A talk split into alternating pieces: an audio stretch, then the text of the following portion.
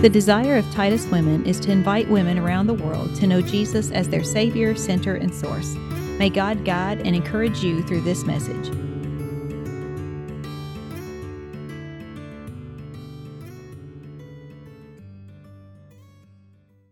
Well, I want to say welcome again, everybody, to Indian Springs. Uh, what a blessing it is to be here on this campground. Uh, tonight, if you have your Bible, let's turn to Ephesians chapter 1. And I believe it's worth the time for us to read the first chapter. The theme is the, the hope of his calling in chapter 1, verse 18. But maybe that doesn't tell you unless you took the time had the time to read the rest of the verse to see the context, to see what God is talking or Paul is talking about um, in that passage. So, uh, I'm going to share that with us. If you've got your Bibles, you can turn. Let me tell you what, what the sort of the context is it is that Paul is who wrote to the church at Ephesus. Because he planted this church before, but guess where Paul is? He's not in Ephesus. He's in Rome, in prison. And that's when he writes this letter to the believers at, um, at Ephesus.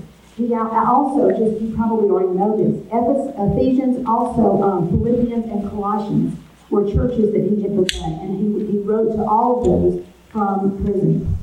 And he, uh, always, Paul is really methodical.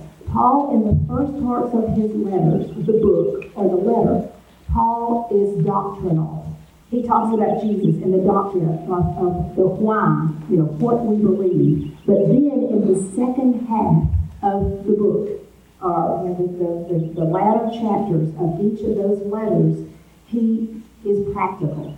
He says, okay, those first two or three chapters, like Ephesians, the first three chapters are doctrine.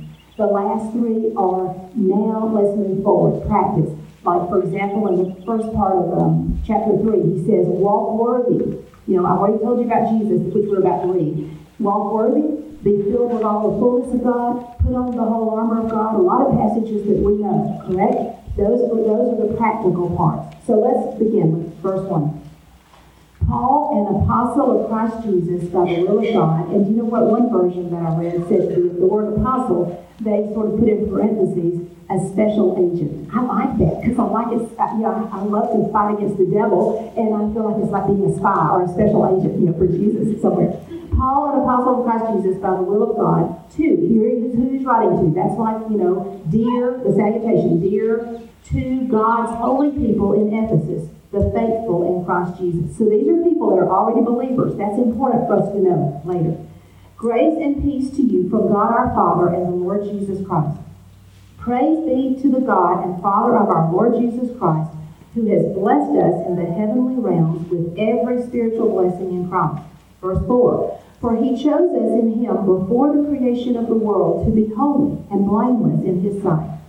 In love, I love that part, in love, he predestined us for adoption to sonship through Jesus Christ, in accordance with his pleasure and will, to the praise of his glorious grace, which he has freely given us in the one he loves. That's a long sentence, isn't it, sisters?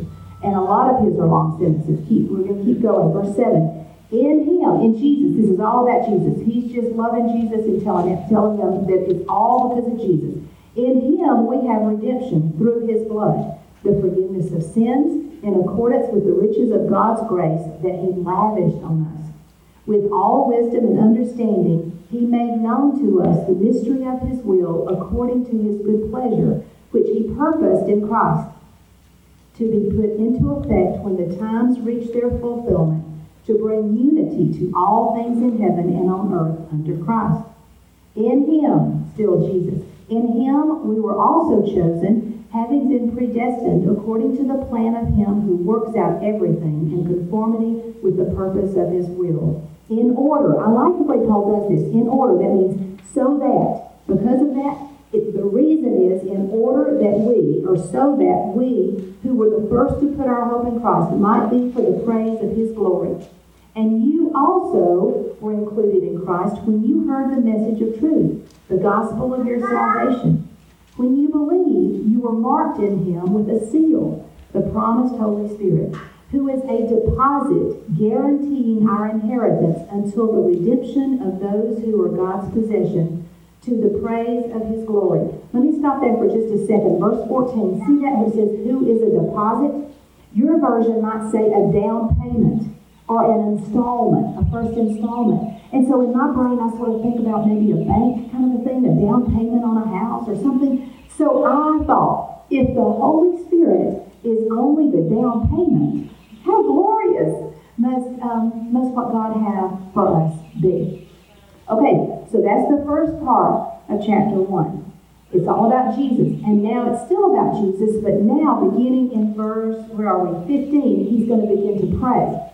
So because of what Jesus has done for us, just because of what we just read, he says, For this reason, ever since I heard about your faith in the Lord Jesus and your love for all God's people, I have not stopped giving thanks for you, remembering you in my prayers. I keep asking that the God of our Lord Jesus Christ, the glorious Father, may give you the spirit of wisdom and revelation, so that the purpose is not just for you, so that you may know him better. Here's our verse 18. I pray that the eyes of your heart may be enlightened in order, the reason is, so that you may know the hope of his calling. What is the hope of his calling? That's our theme. Then there's a comma. It doesn't end there. The riches of his glorious inheritance in his holy people. It doesn't end there. There's another comma. And his uh, incomparably great power for us who believe. That power is the same as the mighty strength that he exerted when he raised Jesus from the dead and seated him at his right hand in the heavenly realms. That's amazing. The same power that raised Jesus from the dead, we can have. There was a comma there, verse 21, far above all rule and authority, power and dominion, and every name that is invoked, not only in the present age, but also in the one to come. And God placed all things under his feet and appointed him to be head over everything for the church, which is his body, that's us.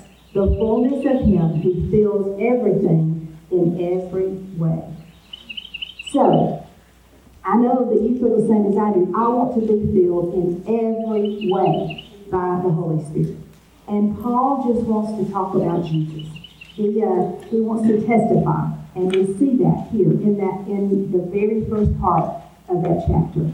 He's just saying exactly who Jesus is and what he has done, reminding the Christians, the believers like you and me, because now he's going to keep going on, and we don't have time tonight, but he's going to keep going on and talk about them being filled with the Holy Spirit and having the testimony of that.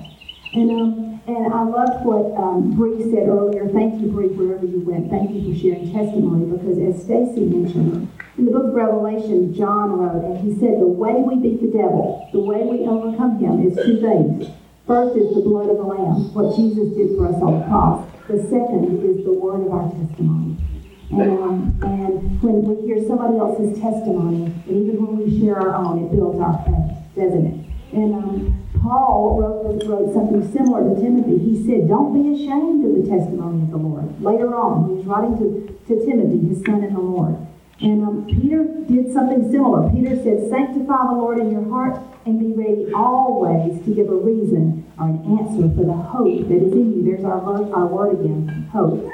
Always be ready to tell other people why you have hope in, um, in Jesus. But as I was really even thinking and praying over tonight, I thought, but we can't really share that hope with others if we haven't experienced it, can we?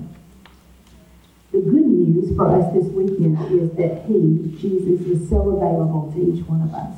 And um, a favorite verse of mine, because it's something that really helped me, is Jeremiah chapter 29, verse 13. Probably most of us have verse 11 memorized. I, you know, we see it on posters or on bookmarks in Christian bookstores, which is wonderful about God having plans for us plans to prosper, plans for the future, and a hope. And I praise God for that. But if you come on down a couple of verses, verse 13 says this God says, You will search for me and you will find me. That's the good part, is finding him. When, when, sort of the contingency there, when you search for me with all your heart.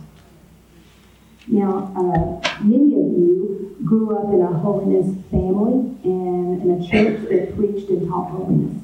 Praise Jesus for that. Probably many uh, did not. I did not. Um, um, I had never heard that my heart could be clean, or never seen or understood um, these words. Can you see them from there where you are? It's just above the altar, holiness unto the Lord. I didn't see that growing up. Although, although in church on Sunday, because I was always in church, I a little Methodist church, and I'm very thankful for that, because I, I was saved, I, I knew about Jesus. But we sang, Holy, Holy, Holy, Lord God Almighty.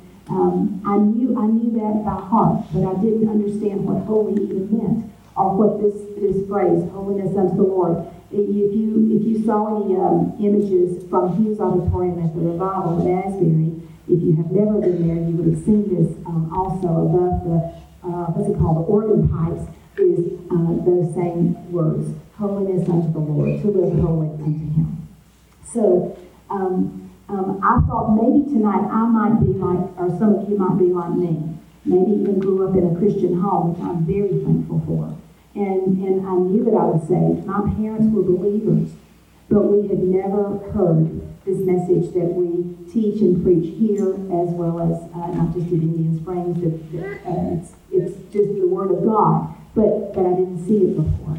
So um, I wanted to share just a little, and some of you maybe are like me um, again, I was a believer and I was baptized and joined the church. But you know, um, then as maybe a teenager, I really wanted to know God and His Word. So we would go away to youth camps, youth retreats, something like this, ladies retreat, you know, and I would come back and even reading my Bible, I began to see, just in my personal devotions, I thought, well, my life is not like Jesus, but I know I'm saved, but I would read words like, sanctify and pure purge and cleanse and wash me whiter than snow. There's another song we sing, isn't it?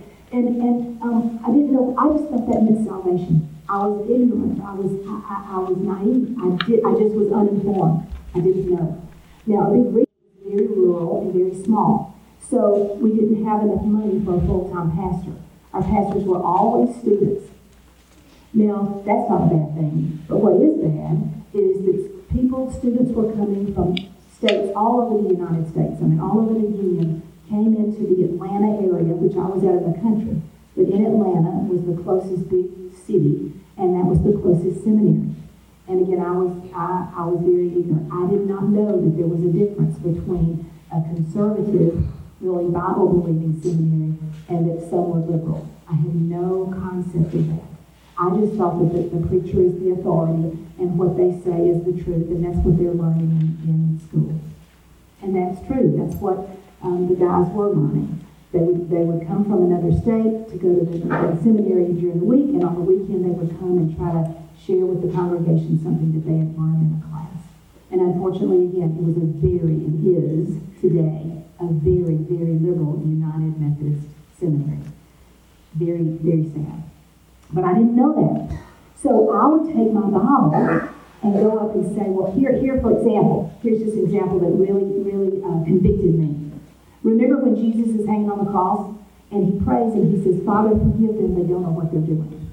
So I read that in the Bible, just on my own, and I thought, I was convicted. I thought, I don't forgive people like that. I mean, on the outside, I may be nice to you, but let's just pretend that Rhonda and I play basketball against each other you know, because I play basketball. And so maybe she had blocked a really important shot of mine. I would be ugly to her, but on the inside in my heart, I thought, if she had not blocked my shot, we would have won that game, you know? So there was that little grudge there. And, and so I was convicted. So I go to the pastor and said, look, Jesus didn't do that, so my life is not like Jesus. But do you know what he said to me? He patted me on the back and said, oh, Joy, you're the best person we know. And I was good. I was good morally. I was a good student. I was a good athlete. But goodness doesn't get us anywhere. He said, Oh, you're the best that we know. And this is just an emotional moment, and you'll feel different tomorrow. Isn't that pathetic? But that's what he was being taught. He did not know anything beyond that because, trust me, at school, that, that, that, that's not taught. It's not like an Asbury or Wesley Biblical Seminary. and so, but I didn't know that. I didn't know there was an Asbury. I didn't know any of that at the time. But I knew that I didn't believe that what he said was true. But I keep plugging along and I finished high school and even college because I didn't know about an Asbury at the time. And then I actually thought, well, maybe the way you figure this out is to go where preachers learn about the Bible. You know, and I, I, I just thought, oh, that's what I want to know about. So I applied to that school because it was the closest and the only one that I knew of, and I became a student there. And um, unfortunately, very quickly, I mean, the second day that I was there, I was in a class about Paul. We just we just um, read what Paul wrote to the Ephesian church. So this this class was called the Theology of Paul, the Apostle Paul. So the professor every day didn't read from English. He had a Bible out there, and it was the original. He read from the Greek every day the letters of Paul. But the rumor was that this guy was an atheist. And even the more liberal people thought that can't be true. I mean, how could this guy be here? But the bottom line is, we finally got, got a guy to raise his hand. We, it was like a blood covenant kind of thing. We said, we almost, we swear, if you will ask the question, because we're all afraid to ask. He said, if you will ask the question, if he fails you, we swear, we will all go down. We'll all take the F. Because we all wanted to know, but nobody had the courage to ask. So the day comes, the guy's name is Steve. Day comes, he raises his hand and he hem hawed around for a little while and then he finally got the word atheist out of his mouth to the professor. And the professor did not blink. He didn't take a breath. He instantly, he just, he just said, that's absolutely true. And everyone gasped. I mean, everybody, like your favorite lightning's going to strike. People are saying, how can you be teaching in a theological seminary and be an atheist? And, and he said, oh, it's very easy. Two reasons. Number one, he cursed, which I won't do, of course, but he said, This is a very prestigious school, and I make a blank of a lot of money. Number two, I've taught here for years, I have tenure, they can't get rid of me. Just the sad reality, but that was that long ago, how horrific a United Methodist seminary was. And that was just sort of like the tip of the iceberg. But the point is, that wasn't helping me spiritually. But I was only there just a few, couple of weeks. And at night I was playing on a softball team, a women's team, and we had we had made it all the way to the championship. But so I needed, you know baseball. Even if you don't play softball, you know. Anyway, here was the thing. It, this was like Game Seven of the World Series. It was the big championship. So it really was the do or die play.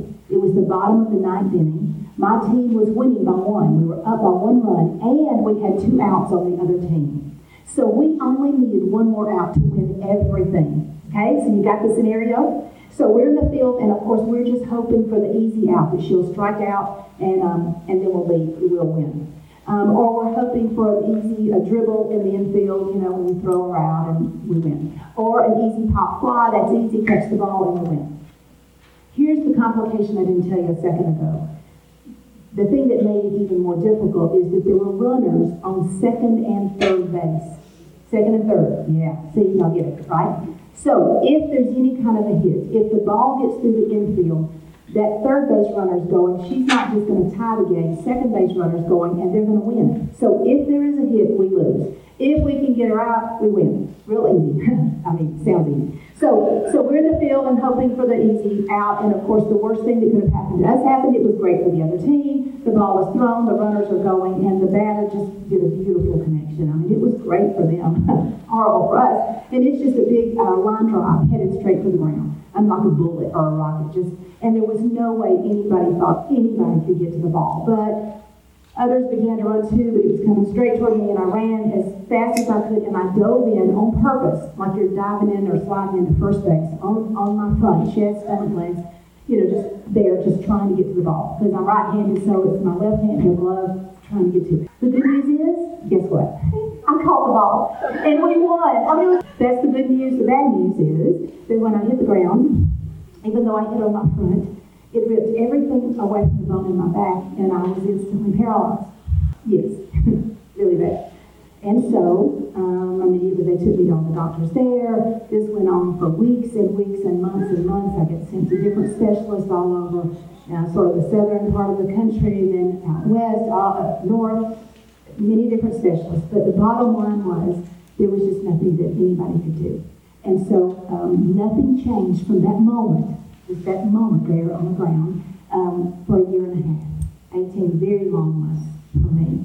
Um, so my mama made a pallet, I mean, like a blanket or a quilt there on the floor, and um, they fed me with a straw, and then I couldn't move, so somebody had to stay with me all the time and put a bedpan under me, so it was very embarrassing and humiliating and depressing because um, I just couldn't move.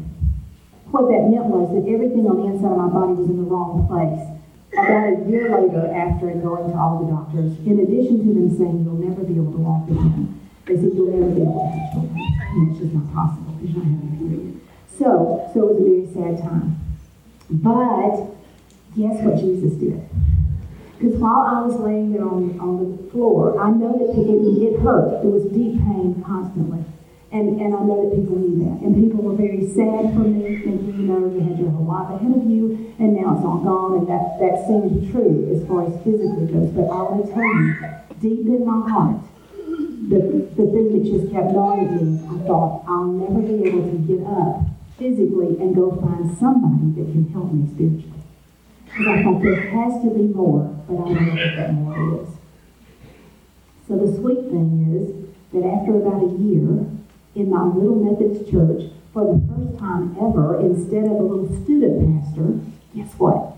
We got this really old, retired pastor. I mean, he was very old to me. He was like a grandpa age to me because he was retired and he moved back near that community and was willing to come and serve my little country church. The, the ones that helped me so much are in heaven now. Um, and but I'm so indebted to him because he was being a good pastor and wife, and they were going to see the shut-ins and going to the nursing home and going to the hospitals and visiting church members, you know, as they came. And then came to see me. So I'm laying there, and so he comes in, and, and, and I thought, you know what? I'm just going to tell him the truth because he said, well, how are you? So I said, I looked up and said, I'm miserable.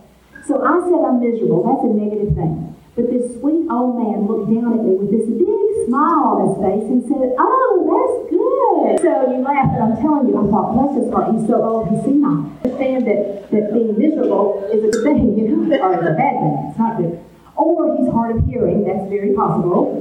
So I yelled up and said, No, sir, did you hear me? I said I'm miserable. Now, from here on, sisters, I want to tell you that everything I share is just straight out of the Word of God, and it's how He helped me to understand why we are here why there's holiness unto the Lord here, why Indian Springs Holiness Camp even exists, why Asbury University exists, why Asbury Theological Seminary exists, and some other places that, Hollow Rock, I don't know, there's some other places that I know many of you um, attend and are, and are from. He said, I yelled back up, never I said, No, sir. I said, I'm miserable. Guess what he did? Big smile. He said, Oh, remember, he says, That's good. And um, then, then I said, um, what, what, what, what is good about it? He said, oh, he said, Matthew 5, 6, joy. Jesus is talking, and Jesus said, Blessed are they that hunger and thirst after righteousness, for they shall be filled. He said, I know you're hungry, and Jesus can fill you. I said, Well, that sounds good, so how does that happen? He said, Oh, it's easy. he said, You just have to surrender everything to Jesus He said, And in Jeremiah 29 13, God says, if you search for me with all your heart, surrender everything, you'll find me. And so, being a good little Methodist or even a good little Christian, I said, but I've already done that. Because I knew the song I Surrender All. We sing it at church all the time, don't we? Or it sings all the time, very often at my little church. Every Sunday, either just as I am or I surrender all with the with the invitation hymns. It's sings at the end of the service. So, of course, I thought I was telling the truth, but I wasn't. In my heart, that's all I knew, but he knew that wasn't accurate. But instead of saying, oh, you stupid girl, you know, or no, you're, you're crazy, you know, whatever, no, he didn't put me down at all. He knew that I was hungry, and I was probably just, just uh, I became a project for him, maybe. But I'm so, so thankful because he began that day to explain to me things that I had never seen or heard before in God's Word. If it was ever preached, I never heard it.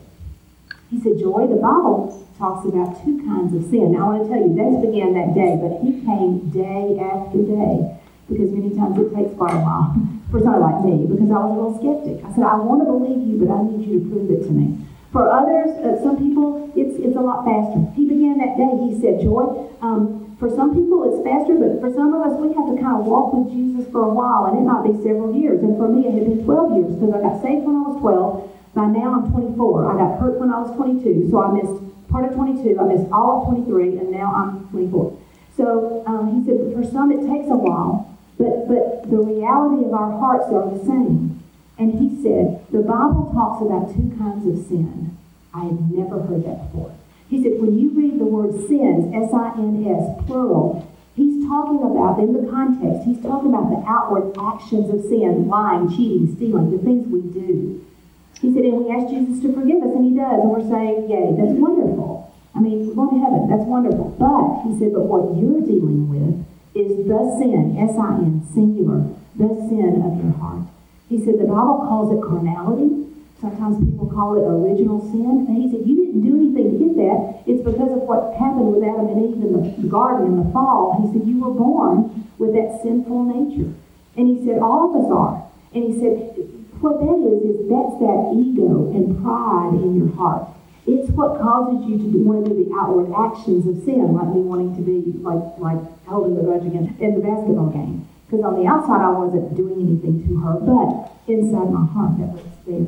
And he said, the Bible says that doesn't go away by anything. There's no way it, goes away except by cleansing or sanctification. For God to cleanse your heart. So he said, he, he said, if you got your, your heart here and it's got it's full of joy, meaning not the fruit of the spirit joy, but yourself, your ego, your pride, it's there. If you ask God to wash that away, to cleanse it, to wash it whiter than snow, it's gone. Then then your heart is empty, and that's when God can fill you. In my mind, I was imagining like a pitcher of water, filling you with the fruit of the Spirit from Galatians 5. Love, joy, peace, patience, kindness, goodness, faithfulness, gentleness, and self-control.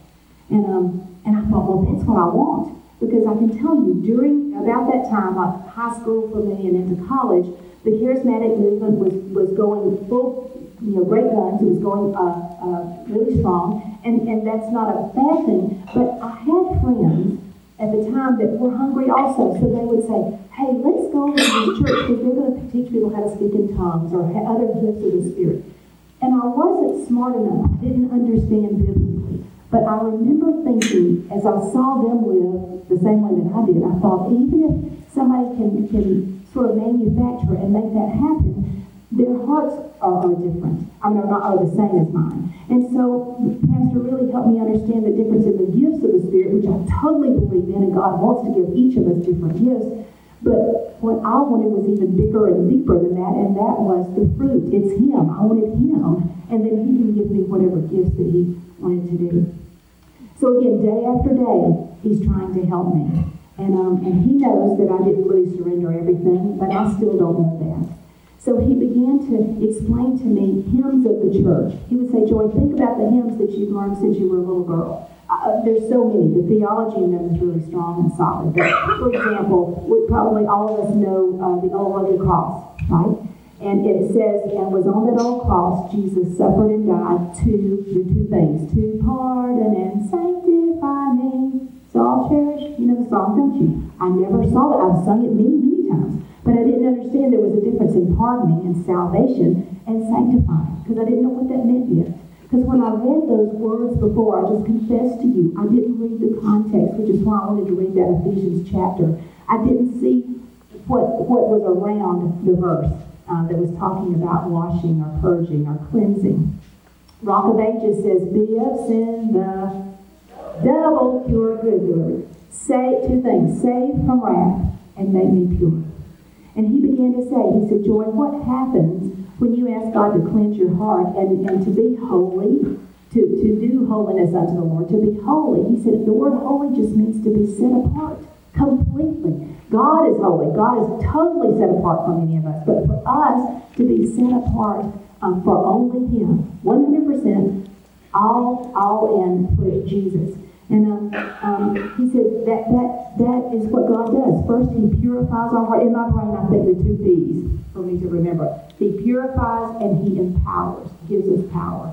The anointing to then witness to other people. So that when we do share our testimonies, whatever that is, other people, um, God's anointing it. We're not being selfish. We're not wanting people to pat me on the back and say, oh, you did a great job or you're so awesome. No, it's Jesus that's awesome. And um, so, so the hymns of the church helped me. But let me tell you one other thing that, that really helped me. Because I, in Sunday school growing up, you know, you read about the disciples of Jesus, and when the Sunday school teacher says, you know, what is a disciple of Jesus? The answer, the simple answer is a follower of Jesus, right? You know, we know that. And that is true. He said, but Joy, look at the disciples, the 12, before Pentecost in the Gospels, in Matthew, Mark, Luke, and John. And then look at them after Pentecost in the book of Acts. He said, Joy, the disciples were very selfish. They were carnal. And ladies, I'm just telling you, I never saw that. I mean, I didn't think about it. I just, I just honestly confess, I didn't. And so he began to share, and I'm just do a few, just a few examples. He said they're always looking out for number one. They, they, they wanted to be important and religious and for people to think that they're important. So he said, remember when Jesus starts talking about the cross? And um, but, he, but he talks about his kingdom. They jump in, and one of them says, Hey, Jesus, when you come into your kingdom, oh, can I just stand right on your right hand side? You know, like I'm going to be the hot dog right next to Jesus. And then another one jumps in right after that and says, Oh, well, okay, he's over on the right. Jesus, can I stand right on your left? And then I never saw this before. But if you will read the text, it says, the next verse says, the other ten were jealous because those other two jumped in first. Everybody wanted to be the important one. They were looking out for themselves. I I never saw that before. He said, Joy, they were over impressed with money.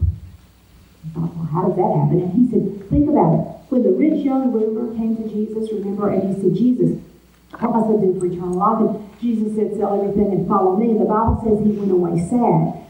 I've heard that preached before a lot. What I didn't see is what happened next. The disciples, if you read the text, the disciples got really mad at Jesus and said, Jesus, are you nuts? Are you crazy? This guy has a lot of money, and we could use his money for the ministry, you know, for all for good things. Like they weren't seeing it with spiritual eyes. Remember when the, the woman took her, uh, the, her hair, the alabaster box that was very expensive with oil, and broke it, and took her hair and anointed Jesus? And the disciples said, Jesus, are you nuts? That cost so much money and we could use that. They were just impressed with that. Jesus wasn't, but they were. They didn't have spiritual power.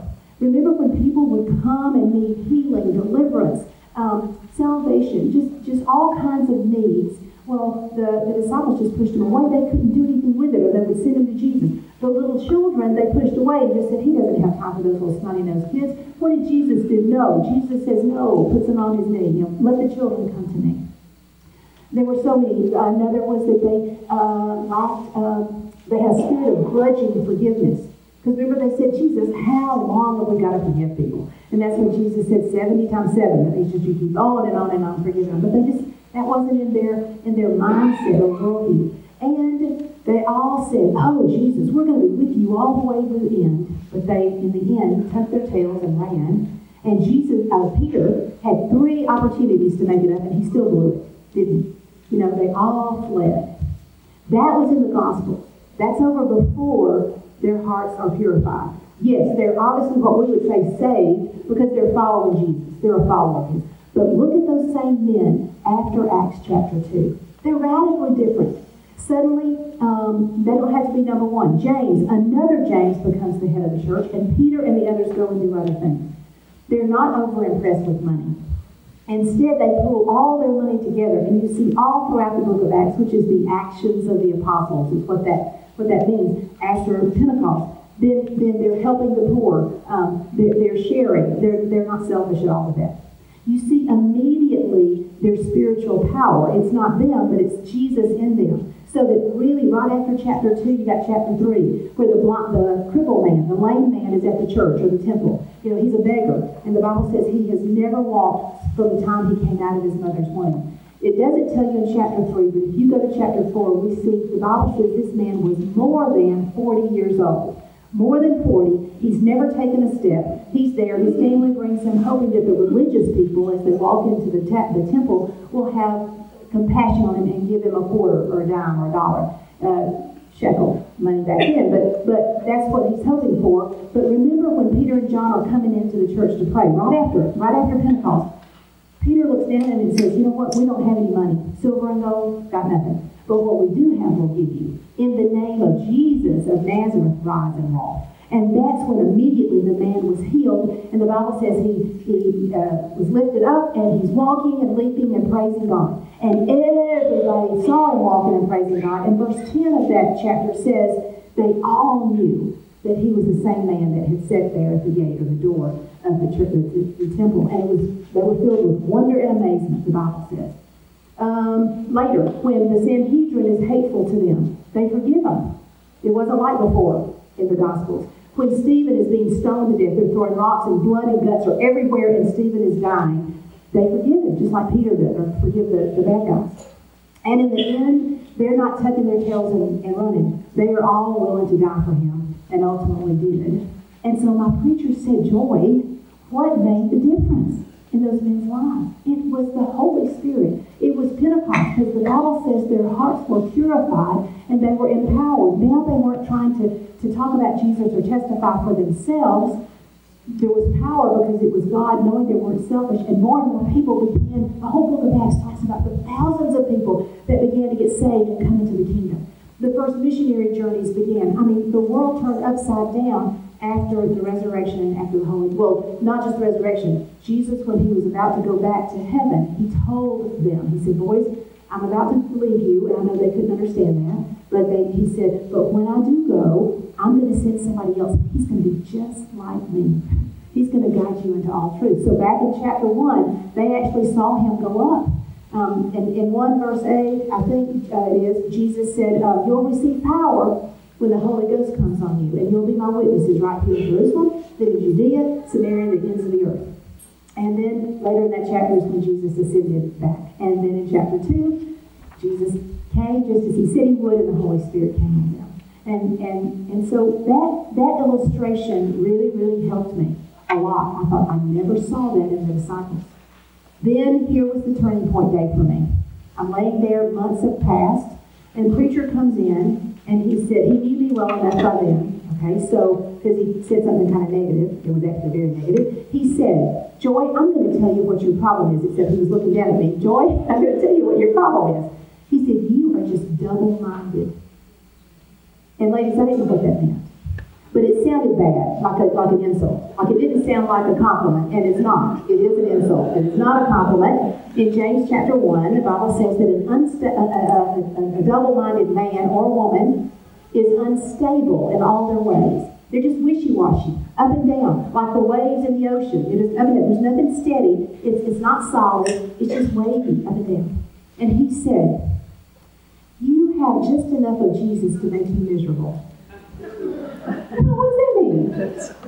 He said, Well, you've got one foot over here with Jesus because you're saved, and that's great. Yay. Okay? But you've got another foot over here in the world, and you're straddling the fence, and that's why it's painful for you. That's why you've been hungry. That's why you've been searching. And that's why you, you're hoping for the hope that God can put into your heart. Even use that word. So, that day, the Spirit, I'm sure, just did it through him, but I realized that I had lied to him all those months before when I said that I had given Jesus everything. I surrender all. Because I realized maybe I had given him 98 or 99% or even 97, whatever, but I kept that 1 or 2% to decide who I dated or what job I took or what I did with my money that I worked for. I mean, that was kind of all I had or knew at that point. Um, and so um, I, I realized that I had not been honest. And I, I said, I see it. I see it. But I said, I don't, I don't know what to do. And he said, Oh, here I go. Here. Big smile. Oh, it's easy.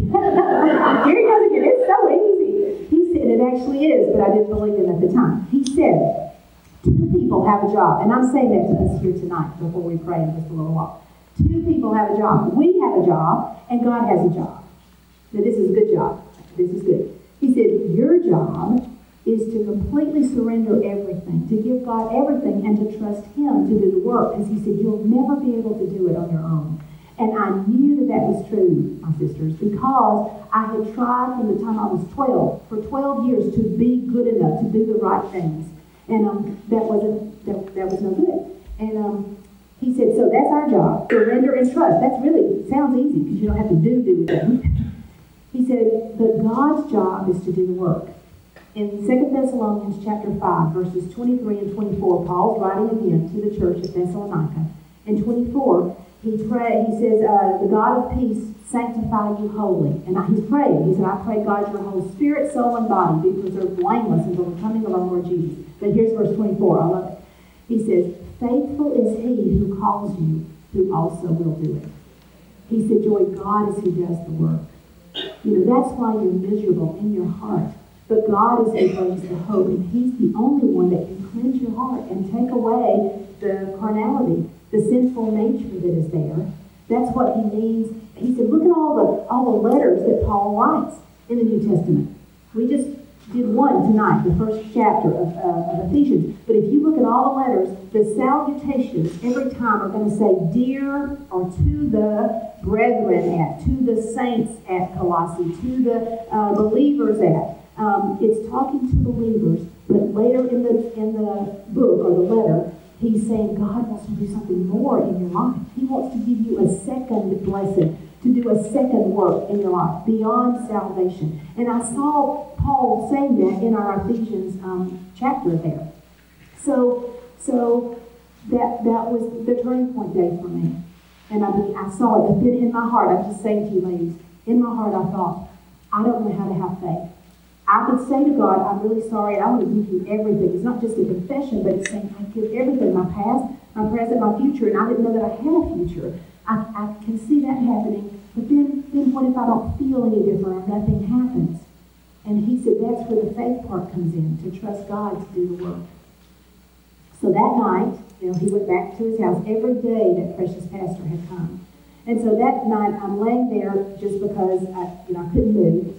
And it was hot summer. It was actually camp meeting time in um, July. It was July 31st. I'm sorry, this is July the, the 16th. Sorry. July 31st is important in a couple of minutes. But July the 16th, and, and again, we didn't even have air conditioning, and we, I grew up on a dairy farm. So the windows were up, and I could hear the cows just chewing their cud, you know, out of the pasture in the middle of the night. And I thought, I don't know how that I can ever know how to trust. And this sounds so simple, but I thought maybe I'm supposed to say it tonight for somebody, so I'll, I'll talk fast. Um, I remember being a lifeguard, and this had to be from the Lord because it just came out of nowhere but um, lifeguard and teaching children how to swim. And um, so, you know, you're just talking babies. And so you teach it at the beginning of swimming lessons to hold their breath, and then how to go boat, and then how to kick. You know, you're trying to teach them to float and all this. Well, you're at one end of the pool where it's shallow. And of course, you're going to hold on to the children. But over at the deep end, the, the people like us, the grown ups, the older kids and the grown ups, are diving and jumping off the, the, diving board and just splashing and having a great time. Remember all this? So as a little bitty kid, I remember wanting to do this too. I thought, I'm going to go jump off the board. And they all would want to do that. But we all know that if they had jumped off the board and you didn't catch them, they're going to die. they're going to drown right there. So at the end of swimming lessons, after two weeks, when all the parents and grandparents come to see what the little kids can do, how long they can hold their breath, whatever, you let them go, we'll all walk around. And so as the lifeguard or the teacher, you swim, I'm swimming out into the deep end. And so I let them be at the, at the board, and I'm holding my hands up to catch them. And they're going to get to go off the board one time, and that's like a big show for everybody to see them, and it's going to be so fun. And so this is what happens. I'm treading water because it's really deep, and I'm holding my hands up because I'm not going to let the baby's face go under the water. And you watch the child get out on the edge of the, the board and it's only one meter. What's that? Three feet and three inches, I think, is a meter. It's one meter away, but it looks like to them it's a million miles away, right? And so they go out on the edge, and then you know you say, "Okay, jump! I'm going to catch you. You can trust me." But then they back up. And they want to, they can almost taste it. They just want, I watch them go back and forth. Then I think I'm going to drown because I've been. The babies, you know, they just, they're trying. And so I know, I just think if you will just take one step, just one step, then they can't do anything else. They've done their part. They can't flap their wings and fly back up. I've got to catch them, and I will, and they're going to want to do it over and over again, and all those kind of things. That sounds so simple, but it was like God saying to me, Joy, why don't you take that step and just trust me? Um, I can handle it. I mean, I, I, I have your best interests at heart. Everything my old preacher had told me. And so I just am sharing with you. It was that simple. It really was easy on my part in that I truly did. I didn't have an altar like we have here. That's if you're not a camp meeting person, maybe you don't even know, but a lot of people don't know. But the altar is a special place for us to come and pray. And the old, the old timey folks would say, lay it all on the altar.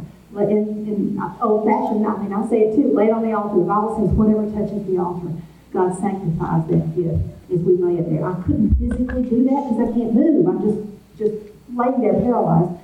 But I did give the Lord everything. And so, July 16th is a glory day for me because suddenly, all those people that I held a grudge against, it's like suddenly there was so much love. I thought, I want them to know more about Jesus than me. And I thought, this is crazy. This is not natural. This has to be supernatural because I've tried to be good enough to not feel the way I was feeling for so, so long. Suddenly the love, joy, peace was there. It was just, it was glorious. It was wonderful. And in my heart, I was bouncing off the walls, even though I physically couldn't move. But then guess what Jesus did again? Two weeks later, and now we're to the 31st of July, near near my home was a tiny camp meeting compared to Indian Springs. Tiny. I mean, I'm telling you that the main tabernacle is about the size of this section, or one of these sections. It's very small, um, very far out in the country, not nearly as many cottages and not, uh, or cabins as here, just a handful, maybe maybe seven or eight. But but it was camp meeting, and, and my family always went there. But another, guess what? Another Asbury person, but another Indian Springs man, Tom Barrett, was going to be the evangelist for the weekend. I had never seen or heard of Tom Barrett. And at that point, I can't move because, I mean, I'm not going to get to go to camp meeting like normal because I can't move.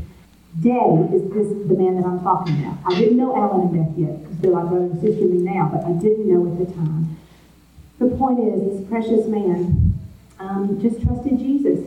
And he, my friend told him about what had happened. So I thought about my back, about what was happening. I thought that he would be like other people that just said, "Oh, Joy, we're so sorry this happened. Too bad, so sad." Because nobody knows what to say in a situation like that when there's no hope, according to the medical doctors. None, zero, no hope. So I, I understand that because you know some people would even say they would come to the house and even from church would come and say, you know, well, we'll come back to see you. And sometimes people might say, we'll be praying for you. And I'm not saying they didn't pray. I'm just saying to you that nobody prayed for me out loud. And I understand the why, because you think, what if nothing happens? And it probably won't. And, you know, people are negative about that. But, so, so when my friend told Brother Tom what had happened, and I'd never seen this man, again, he was older. He was like a grandpa kind of age, too, you know, to me at the time. Um, but he was the evangelist that was coming. And so he, he, you know, instead of instead of responding like the other people, I'm so sorry this happened. Guess what? He looked down at me and he said, "Well, very humbly. Oh my goodness, so soft spoken, just so gentle, so so sweet, not loud like you think of an evangelist preaching like radio. He was just so gentle and so spirit filled, so precious." He looked down and he said, Well, have you ever asked God to heal you? And first, to be real honest, I just thought maybe he was a quack because I was in so much pain and I wasn't thinking like that. But, but he, he wasn't. He was so precious. And before I, my brain was trying to think, how do I respond to him? Before I could, let me tell you what he said. And this has helped me to pray for others. And even tonight, maybe someone wants to come for a healing prayer. He said, honey, because you just met me, honey, he probably didn't remember my name. Honey, I do not understand healing. He said, I don't understand why some people are healed and some are not. And I listened. I thought, he's not a quack. He's not a nut. He's honest. He's truthful. He said, I don't know why we come to church and pray for somebody and maybe they die next week. He said, I don't understand that. He said, but I just know that everywhere I can find in the Bible that they brought people to Jesus, he healed them. And he said, and the Bible says in Hebrews, Jesus is the same yesterday, today, and forever. He said, in the book of James, he says, call the elders and pray. So I just want you to know I'm willing to ask for you. And I said, but the doctors have given no hope and medical. And he said, well, but our God is a God of hope. And do you know that he, he prayed for me? I'm just confessing to you, there was not expectation on my part. There wasn't. I was in so much pain. And I'd laid there for so long, and there was no hope of future stuff for me at all. But he just, I, he didn't even ask permission. Like, or didn't say thee and thou. You know, it wasn't, it wasn't a loud prayer. He was just talking to Jesus like I'm talking to you. So simple. And um, somewhere in the prayer, somewhere in the prayer, I remember him saying these words. This is all I heard. Matthew 18, 19. He said, Father, because of Matthew 18, 19, that's what Jesus said. Jesus said to his disciples, If two of you agree on earth touching anything, it will be done of my Father in heaven. Jesus said that. So in the prayer, he said, Father, because of Matthew 18, 19, I agree with Joy that it's done. Now, I'm confessing to everybody under this tabernacle, I was not in agreement. I mean, I didn't, I didn't know what that meant. I'm just being honest. I mean, I, but I, I couldn't imagine that. But when he said those words, then I don't know what else he said. I know he finally probably said amen to the prayer. But when he said those words, it's done, I was just aware that suddenly I didn't feel anything. It was like a numb feeling. So it wasn't the pain. And it was so, so radically different that I thought, I think I'm asleep and I'm dreaming. And so I hope nobody ever touches me because it was so wonderful, wonderful to not be in pain. But then the next thing I heard, again, I'm sure he finished the prayer, the next thing that I heard him say was, Well, did anything happen? And so I, I, I did not know my husband yet. Later, when I met him and other people said, well, I've never known anybody was healed. Did you do something like wiggle your toes or something? I don't know. I was just so stupid. I don't know why I didn't do something like that. But I just jumped up. And so I did jumping jack. I could do everything. It's like a gymnastics routine. I did everything I used to do. Jesus healed me. I had, I had spiritual hope a couple of weeks before, but then I had physical hope you know, because the Lord um, really just touched me and healed. I could do anything, everything. I could. The next morning I ran a couple of miles. The next week I ran in a 10k race. That's 6.2 miles. I mean, it was like nothing ever happened. There were no cell phones then, and so, and you know how it is at Indian Springs, or if you have been here before, before cell phones, there are no phones here. so that week I drove down because the Hearns were here at Camp Meeting. Um, because it was camp meeting time. And, and I was so thankful to be able to come and tell them the Lord had healed me. It blew all the doctors away. Um, many people came to the Lord and got saved because of it. I'm so, so thankful because if I had not been healed, I would never, I couldn't stand here, but I would never have met any of you. I mean, I'm so, so, so grateful for that. But I always say, I, maybe the reason God healed me, I don't know, I'll never maybe know why till heaven, or then maybe it won't matter. I really kind of think that maybe the reason God did is because I can share with others what He's done in my heart because the physical part is not the big thing that God did. I'm so thankful, but that, that's not eternal. But what really mattered is the big healing and the hope that was brought for me. And the hope of his calling. His calling is like his will for us. What he wants from us is for us to just love and worship and serve him, but to be able to tell others um, about who he is and what he's done. And so I thought maybe maybe that's why I was healed, so that I can, can share the hope of a clean heart with other people um, because according to the word, not maybe it's not everybody's paralyzed, very few maybe are, but according to the word of God, all of us have a heart like mine. And God's desire is for us to surrender that 100% all the way, um, instead of that 98 or 99%, but everything to be clean before Him so that He can use us. The whole goal of that is so that we can understand the hope of his calling, what he really, how he wants to use us and the different gifts he wants to give us after we've surrendered and he fills us with himself.